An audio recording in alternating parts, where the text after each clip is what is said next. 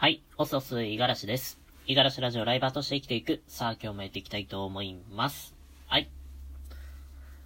おはようございます。えー、ただいま朝でのね、え収録をしているところなんですけれども、うんと、今日はね、えっ、と、まあ、ここ数ヶ月ぐらい前に取り組んでみようっていう風に考えて始めた、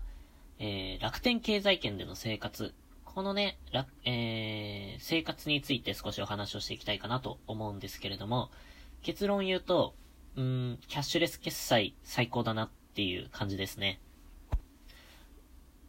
えっと、まあ、基本的になんか、この時代だったら、多くの人がキャッシュレス決済を使っていると思うので、まあ、今更ね、言うことでも何でもないと思うんですけれども、改めてね、えーキャッシュレス決済に切り替えた時の、まあ、メリットみたいなところが見えてきたので、その辺についてね、思うことを今日はお話をしていきたいなっていうふうに思うんですが、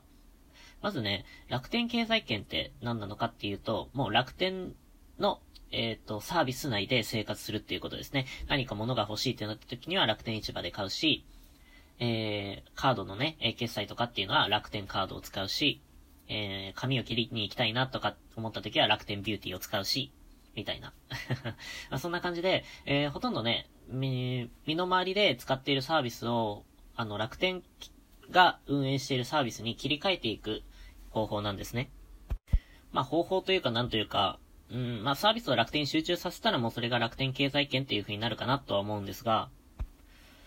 今ね、まあ、おかげさまで、あのーいろんなね、えーサービスを使わせていただいていて、あのーこういうのをたくさん使っていると何がお得になるのかっていうと、楽天市場での、え買い物をした時のポイント倍率が上がるんですよ。僕の場合今8倍ですね。うん。スーパーポイントアップっていう、ん？だったかな？まあ、その、何か商品を買った時に、えーかける、えー、8%、うん、8%のポイントが還元されるっていうことで、えっと、結構ね、ポイント溜まってきてます。うん。えーっと、初めてね、この楽天経済圏っていうのを使ってみた初月っていうのが、どれぐらいかな？ちょっと今見ようかなと思うんですけれども、だいたい、えっと、よいしょ。81ポイントぐらいだったんですよ。で、その次の、えーその、来月か。その次の月が695ポイント。その次の月が1147ポイント。で、先月が1759ポイント。っていう風に、どんどんどんどん上がってきてるんですよね。なんかね、無理して使っているっていうほどではなくて、まあ今までね、あの、どちらかというと、ちゃんとね、物を見て買うタイプだったんですよ。だから、ネット通販とかっていうのはあんまりやらなかったタイプだったんですけれども、まあこのね、楽天市場で買う方がお安くなりつつあるし、まあ、ポイントがね、溜まっていくのも嬉しいから っていう理由で、最近ね、楽天市場でよく買い物をするようになっています。まあ基本的には、なんていうかな、いらないものを買うとかは良くないし、えー、最低限なんですよね。うん。支出は一番、まず、最低限に抑えるっていうのを前提に、どうしても欲しいものがあるっていうところで、えーこの楽天市場を利用することが増えてきました。で、合わせて、えーその、まあ、冒頭のね、キャッシュレス決済についてなんですけれども、この辺もすべて楽天のカードで使ってるんですよ。うん、もうほとんどかな。うん、現金使うことないし、さっきね、えー自分のお財布見たんですけれども、現金が3000円ぐらいしか 入ってないですね。高校生かっていうぐらいの、本当に、ね、えー情けない財布なんですけれども、でも、これで苦労したことっていうのが今のところないんですよね。うん。だからほとんどもうカード決済していて、だいたいどこにでも置いてあるじゃないですか。うん。えっ、と、スーパーだったりとか、まあ、普通のね、えーアパレルみたいなお店だったりとかもそうだと思うんですけれども、だいたいどこにでもそのキャッシュレスでね、対応していただけるので、えーカード1枚持っとくだけで便利なんですよね。えーこうなってくると僕よく財布なくすので、うん。あの、カードだったら、まあ、止めてしまえば、ちょっと手間ですけどね。うん、止めてしまって再発行をかければ元通りなんですけれども、その、財布に入ってたお金って、まあ、返ってこないわけじゃないですか。ね。だから、まあ、そういう意味でもセキュリティ的にも安心ですし、あとは、この楽天カードを使って、えっと、決済をすると、えー、1%ポイントが還元されるんですよね。先月ね、5万円近く、まあ、トータルで支出があったんですけれども、まあ、ほぼほぼ全部、えー、クレジットカードからの経由なんですよ。まあ、そのおかげで、還元がやっぱ500円ぐらいあったので、もうこの500円だけでスタバ1杯飲めるじゃないですか、ただで。まあ、あの、基本的には飲まないですし、あとはね、ポイントでの還元ってなってくるので、えー、結局、楽天のサービスでしか使えないんですけれども、えー、500ポイント、これはまあ500円相当のもので、えー、楽天のね、経済圏にいると、うん、このポイントを消費するってわけないんですよね。何にでも使えるので、あのー、まあ、おすすめは、あれですよね。何か固定費ですよね。えー、それこそ楽天モバイルに当てるとか、あとは楽天電気とか、えー、楽天の保険とかかな。まあ、その辺に当てるべきだと。えー、まあ、僕の場合はね、今、あんまり使ってないかな。基本的には期間限定のポイントだけ、あの、要所要所で使って、通常ポイントっていうのは、まあ、あの、期限がね、そこまで決まっていないものなので、うん、割とずっと持ち続けてるって感じですかね。たまに使うんですけれども、うん。